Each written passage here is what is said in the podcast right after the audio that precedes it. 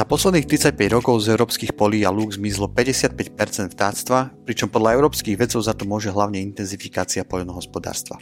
Českí vedci v roku 2018 zverejnili štúdiu, ktorá skúmala, ako sa vstup do Európskej únie a zapojenie do spoločnej poľnohospodárskej politiky únie prejavilo na početnosti vtáctva v poľnohospodárskej krajine v štátoch strednej a východnej Európy. O tom, čo zistili sa v podcaste portálu Erakty Slovensko, budeme rozprávať s jedným z autorov štúdie, riaditeľom Českej spoločnosti ornitologickej Zdeňkem Vermovskem.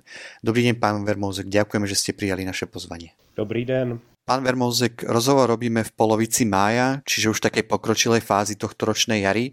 V tomto období sa už tradične veľká časť slovenských, ale aj českých polí zafarbuje na žlto.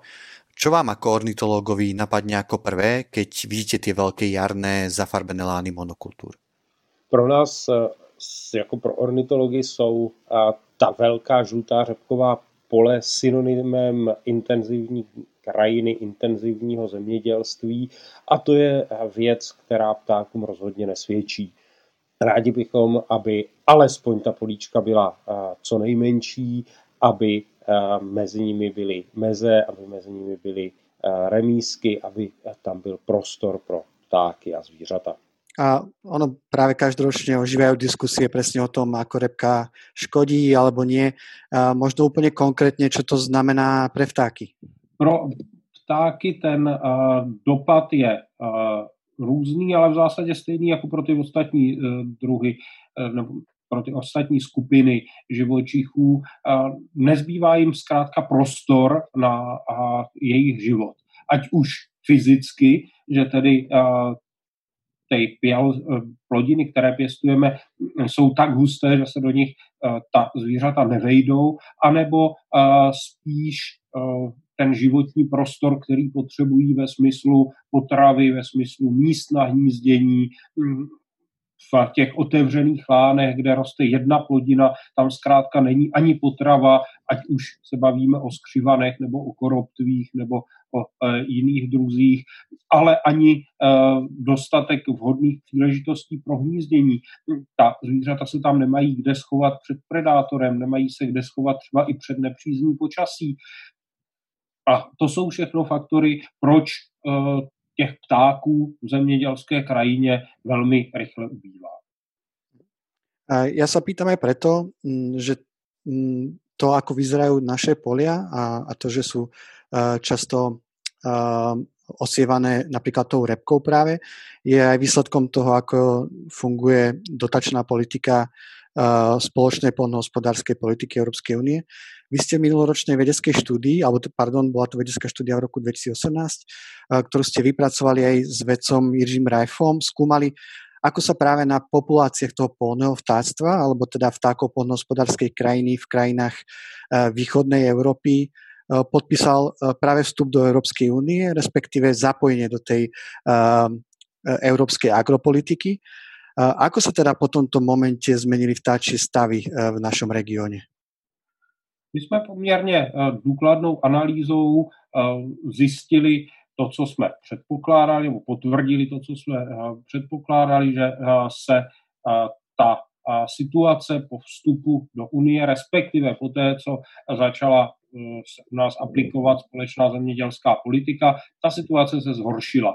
To znamená, druhy, které ubývaly, tak ubývají od té společné zemědělské politiky rychleji.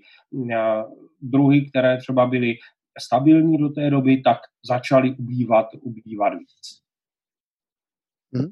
Potvrdili jsme to, co se vlastně už různými způsoby zkoumalo v jiných zemích, že tedy te, celý ten komplex uh, agrární politiky, uh, společné zemědělské politiky Evropské unie je nastavený špatně, je nastavený příliš kořistnicky a uh, má velmi negativní dopady na přírodu, na ptáky, na cokoliv. Hm? A vedeli by ste možno tak úplne, úplnému lajkovi, ktorý sa až tak neorientuje v tom nastavení agropolitiky a tých agrodotácií, ktoré je pomerne vlastne náročné, vysvetliť, že čo presne je zle, že ktoré konkrétne veci na tej agropolitike najviac škodia biodiverzite v polnohospodárstve?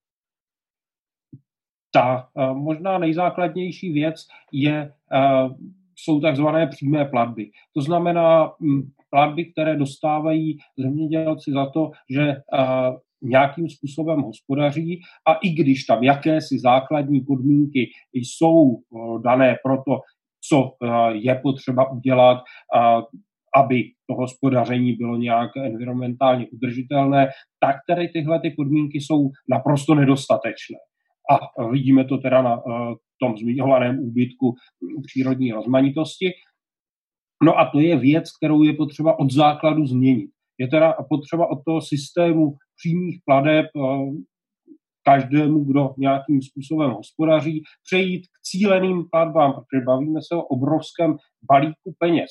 Evropská unie rozděluje 58 miliard euro ročně na zemědělskou politiku. A, to jsou nepředstavitelné. A my si tady za těmito penězi uh, platíme ničení krajiny. Ale my je můžeme použít úplně opačně. My je můžeme použít jako nástroj, který nám pomůže tu uh, krajinu uchovávat a, a pečovat o ní um, rozumně. My ten nástroj už máme, my těch 58 miliard ročně máme.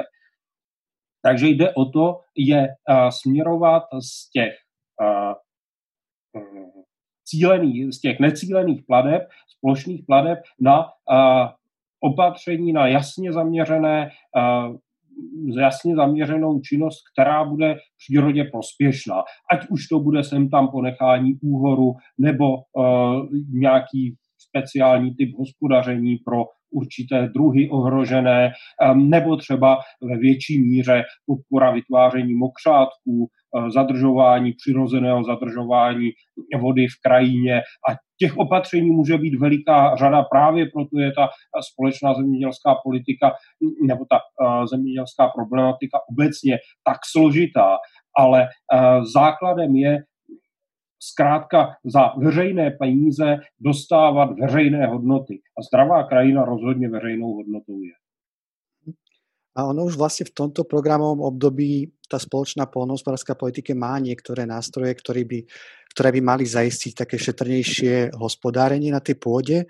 Napríklad určité percento priamých platí by malo ísť na, na tzv. ekologizačné platby, respektíve greening.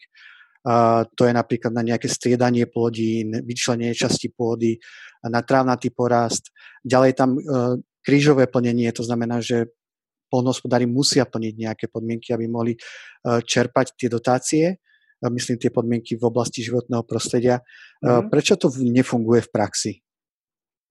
Nefunguje to proto, že tady tyhle ty podmínky, tyhle, tahle ta opatření, tak jak jsou dnes nastavená, tak jsou zkrátka slabá. Je jich málo, no, případně do nich jde málo peněz, nebo se nevyžadují uceleně, to je jeden z velkých, jedna z velkých výhrad že to současné nastavení je velmi volné, nechává vlastně velkou míru kompetencí na tom každém členském státu, jak si to nastaví. No a, a jsou potom veliké rozdíly, ale jako celek tady tyhle, ty, mm, tyhle ty, a, jsou tahle ta současná nastavení, ať už jde o greening nebo o, o cross compliance, zkrátka nefungují. Protože kdyby fungovala, tak tady ten úbytek uh, ptactva um, nemáme zaznamenaný. A to, že nefungují, eh, dnes potvrdil i uh, Evropský účetní dvůr, takže to není jenom nějaké tvrzení třeba uh, vědců, biologů, ale je to skutečně zase obecně přijímaná obecně přijímaný stav věci. Z toho tedy plynou základní tři požadavky, které má BirdLife International na tu, tu budoucí společnou zemědělskou politiku. Prvním je Space for, for Nature, tedy prostor pro přírodu, druhým Money for Nature, peníze pro přírodu a, a transition, čili přechod od toho současného schématu s mnoha přímými plátbami k systému cíleného, pod, cílené podpory těch opatření, těch zásahů, které budou mít jednoznačný pozitivní přínos. Mm-hmm. A, a teda vy ste už naznačili, že ten, ten rámec tej spoločnej poľnohospodárskej politiky je do veľkej miery dobrovoľný, e, teda respektíve to, ako, si, ako sa k tomu postavia tie členské krajiny. mm, je možno teda, mm, ak sa dá nejakým spôsobom rozdeliť ten podiel viny medzi to, ako je nastavená tá, tá politika na európskej úrovni a ako ju uh, uplatňujú uh, tie jednotlivé členské štáty. Dá sa možno nejak ten podiel viny uh, rozdeliť práve na tom, ako ubýva, ubýva, ten, ubýva tie počty vtáctva? Já bych asi nechtěl hledat vyníka, jestli za to za něco víc může Unie, za něco, za něco víc národní státy. Eh, důležité je vymyslet způsob, společně vymyslet způsob, jak to bude fungovat. A, a tím způsobem nebo tou cestou, kterou my vidíme, že by fungovat měla, je uh, stanovit tady tyhle ty limity uh, rovnou přímo na té evropské úrovni, aby byly závazné, aby například v tom, eh, v tom, v tom, těch, eh, v tom prostoru pro přírodu bylo jasně definovaných 10 eh, půdy v otevřené krajině určené pro přírodu, pro ochranu přírody. A potom samozřejmě už musí být na národních státech, aby si stanovili eh, vzhledem k tomu prostředí, ve kterém se nacházejí eh, v různých oblastech, jaké, jaká konkrétní opatření to budou, jak konkrétně se to bude naplňovat. Ale eh, to, že by byl celkový společný rámec 10% otevřené krajině, to je věc, která by měla být společná. Podobně u těch peněz zase my můžeme vyčlenit už na té evropské úrovni nějakou částku, ideální spočítaná by byla 15 eh, miliard euro ročně z těch 58, čili pořád je to hodně menší část, která by byly přímo určené pro cílenou péči o ohrožené složky přírody. Ať už to jsou uh, druhy Natury 2000 nebo ohrožené biotopy. Ale ta částka, ten poměr, uh, ten by měl být jasně stanoven. Hm? Skúmali ste, či sa na, či na tú početnosť vtáctva možno môžu vplyvať aj nejaké iné faktory, okrem, okrem tých uh, agrodotácií? Naprosto určitě početnost ptáctva ovlivňuje uh, celá řada faktorů od uh, uh, klimatické změny přes uh, vliv migrace, zimování ptáků, protože víme, že ty podmínky se mění samozřejmě i na tahových cestách, na zimovištích, kde pokud jsou nepříznivé, tak ty populace zkrátka na tom budou špatně a my jim na těch hnízdištích evropských můžeme vytvářet sebe lepší podmínky a ono by to nefungovalo. Všechny tady tyhle ty faktory my jsme vzali v úvahu i mnohem víc teda faktorů analyzovali jsme je a, z té analýzy skutečně vychází, že tím společným jmenovatelem úbytku je to zemědělské. Protože všechny tyhle faktory, které jsem jmenoval, tak by podobně dopadaly třeba i na lesní ptáky. A podobný zlom, jako se začátkem společné zemědělské politiky u nás po roce 2005, tak ten u těch lesních ptáků nevidíme. Což je jeden z argumentů, zdaleka ne jediný, proč říkáme, že tam je ten efekt zemědělství. Ako je to u městských ptáků například? U městských ptáků tam je často, uh, často opačný trend, nikoli v ubývání, ale přibývání, protože to městské prostředí je uh, relativně nové, je tady pár desítek let a ptáci se jej postupně, jednotlivé druhy, jednotlivé populace se jej postupně učí využívat a tím pádem jich může přibývat. Dalším takovým trendem, který vidíme, je jakási homogenizace krajiny, že právě tady tyhle ty druhy, které mají širokou ekologickou valenci, které umí využívat nová prostředí, které se rychle přizpůsobí těm změněným podmínkám, což jsou právě ty, se kterými se setkáváme ve městech, tak začínají dominovat, začínají převládat i v krajině obecně, ať už jde o krajinu lesní nebo otevřenou. A vlastně uh, přicházíme o ty druhy specializované, o ty, které potom dělají to bohatství. Jako bychom získávali takovou uniformní, jednotnou, jedno litou krajinu, kde se pořád opakují ty samé druhy, které holce z člověkem naučili nějakým způsobem žít a na ty vzácnější už nezbývá prostor. A ako sa na, tý, na ten vývoj m, tej početnosti vtáctva ako na neho vplýva zmena klímy. Pretože napríklad aj v Česku m, tento rok opäť uh, čelíte veľkým suchám. Ako toto vplýva na ten počet, počet vtákov? Změna klimatu je věc, která tu je, o tom už asi se eh, není potřeba diskutovat a samozřejmě dopadá i na přírodu.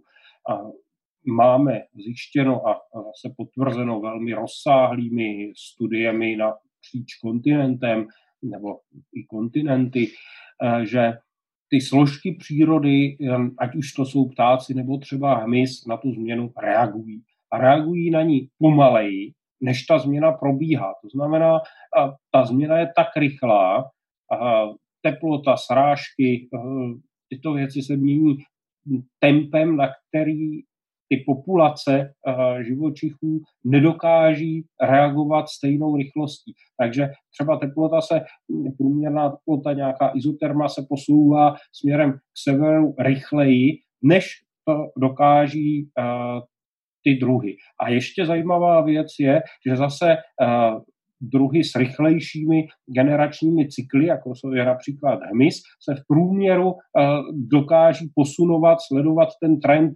rychleji, než to dokáží ti ptáci kteří přece jenom jim to trvá několik let, než generaci obmění, nebo i víc let u, u větších ptáků, což uh, dohromady vede k jednomu velikému problému. Tím problémem je přetrhání vztahů v ekosystémech a možná lépe se to vysvětlí na příkladu, pokud byl nějaký druh eh, zvyklý krmit mláďata nějakým druhem housenek, tak měl synchronizované to hnízdění, návrat ze zimoviště, začátek hnízdění tak, aby ve chvíli, kdy se vylíhnou mláďata a té potravy je potřeba nejvíc, byl zrovna, bylo zrovna období, kdy těch konkrétní housenek je nejvíc. A tím pádem uh, ta populace ptačí prosperovala. Pokud ale dojde k tomu, že uh, nějaký ten hmyz housenky uh, se posunou, řekněme, o 14 dní, o 3 týdny um, dopředu v kalendářním roce, protože jim to klimatická změna umožňuje, ale ti ptáci, kteří mají zakódované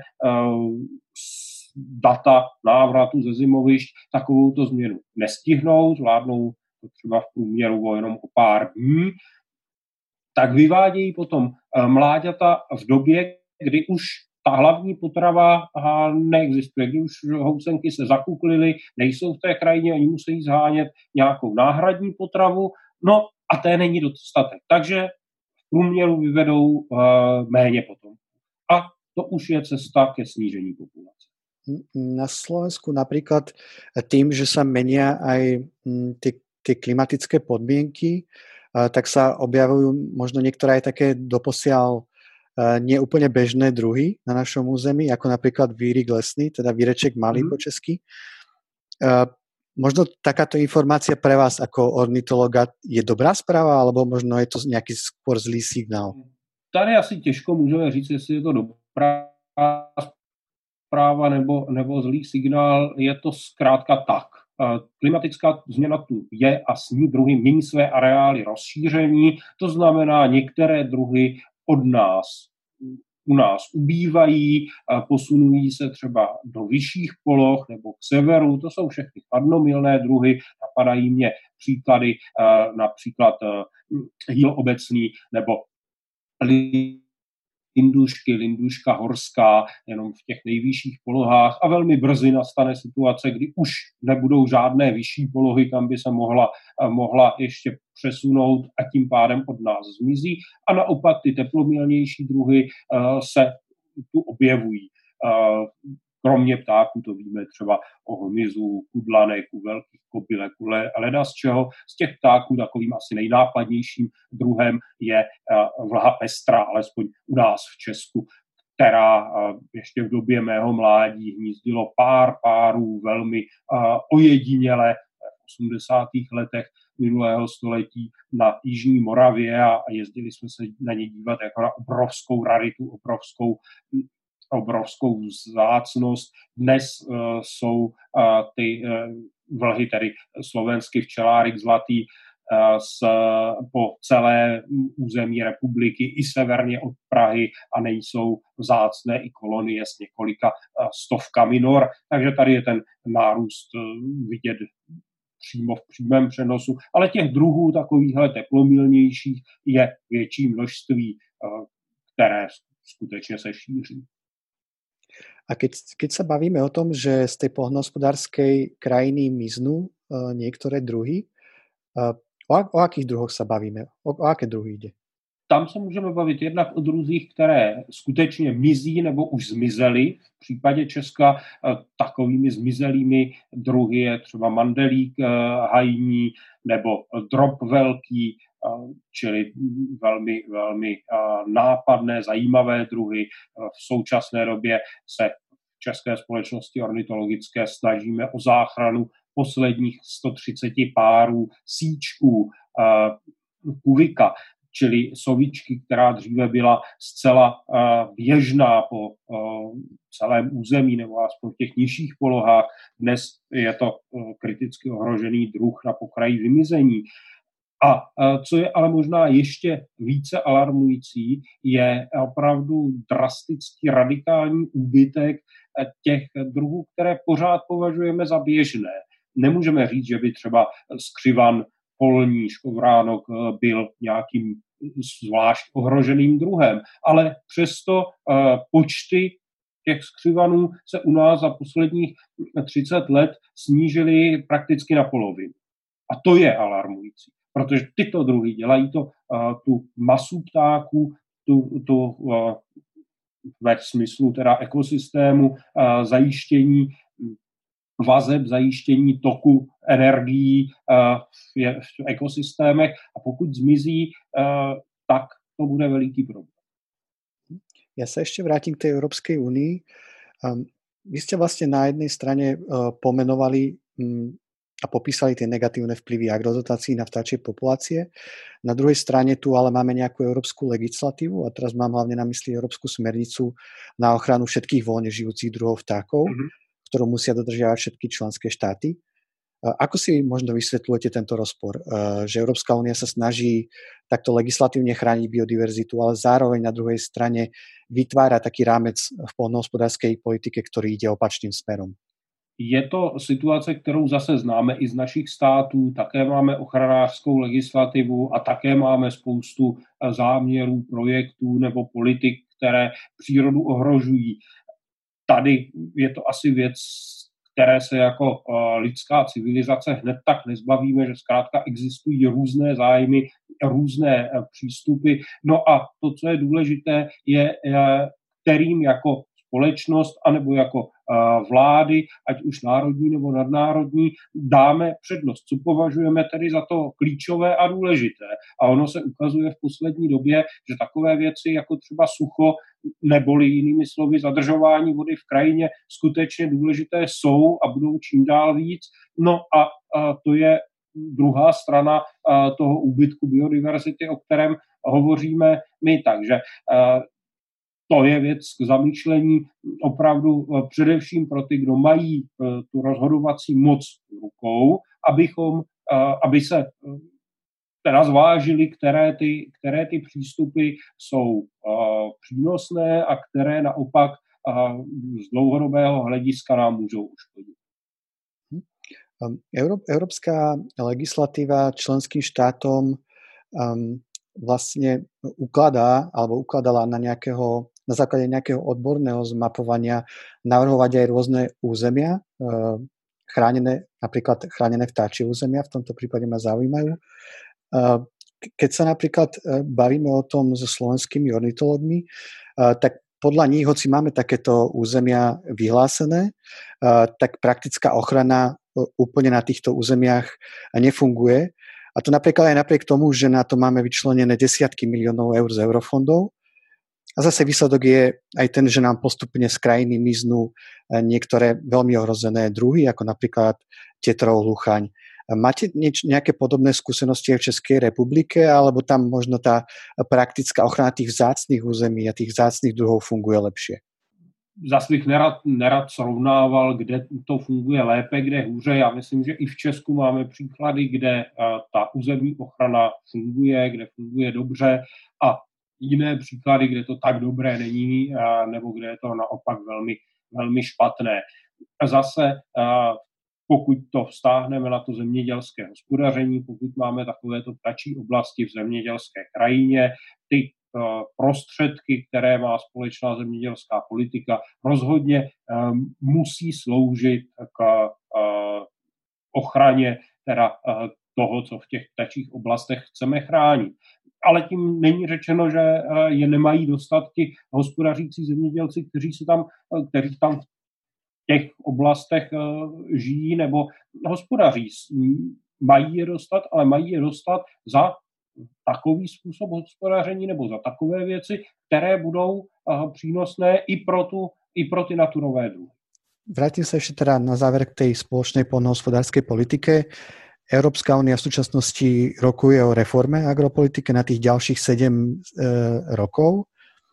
Európska komisia, ktorá e, v maji predstavila návrh tej reformy, ten jej návrh počíta aj s nejakou novou zelenou infraštruktúrou tej e, spoločnej poľnohospodárskej politiky.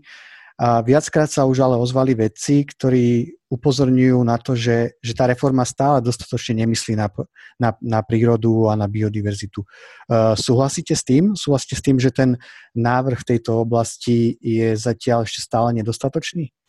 Naprosto s tím souhlasím. Uh, těch věcí, které by se tam měly změnit nebo měly změnit razantněji, je eh, víc a dají se zhrnout do toho, o čem už jsem mluvil, čili eh, prostor pro přírodu mm, vyčleněný už na začátku, už na té evropské úrovni, jasně vyčleněný rozpočet, peníze pro eh, ochranu těch nejohroženějších prvků přírody a jakýsi přesun, převrot e, toho e, stávajícího modelu od e, přímých pladeb, sice s nějakými tedy podmínkami, ale jak víme nedostatečnými, k systému cílené podpory těch skutečně prokázatelně pozitivních opatření.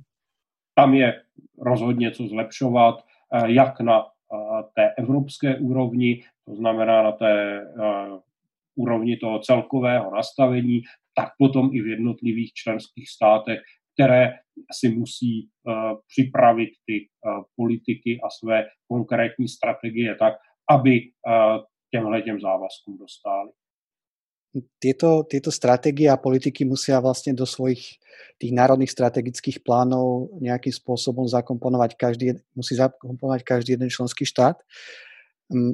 Cítite mm, možno v prípade Česka a českej vlády e, skutočne volu tento problém riešiť a možno nie len nejaké v takej retorickej rovine, čo často, e, často býva problém, ale možno, že skutočne si tá exekutívna úroveň uvedomuje, e, problém úbytku vtákov a že má naozaj skutočnú vôľu ho riešiť? A či sa to nejakým spôsobom eh, pretavuje v tých diskusiách o tom nastavení tej novej, novej strategie na těch dalších sedm rokov. Já musím říct, že ta, tu jakousi vůli uh, ke změně tu cítíme určitě. To, že ten současný stav je neudržitelný, to opravdu asi těžko někdo může popírat. Na druhou stranu, eh, tak jako jsme se bavili o té evropské úrovni, i na té národní úrovni eh, je veliký prostor dělat věcí mnohem víc a mnohem lépe. Ten strategický plán v případě Česka se v současné době připravuje a, a my věříme a doufáme, že teda proces téhle přípravy bude transparentní, že příprava bude probíhat za účasti veřejnosti, že k ní budeme přizváni a skutečně ne formálně, ale, ale opravdu věcně, tak, aby se ty věci, které uh, víme, že by tam měly být, že by měly fungovat, tak, aby se tam dostali.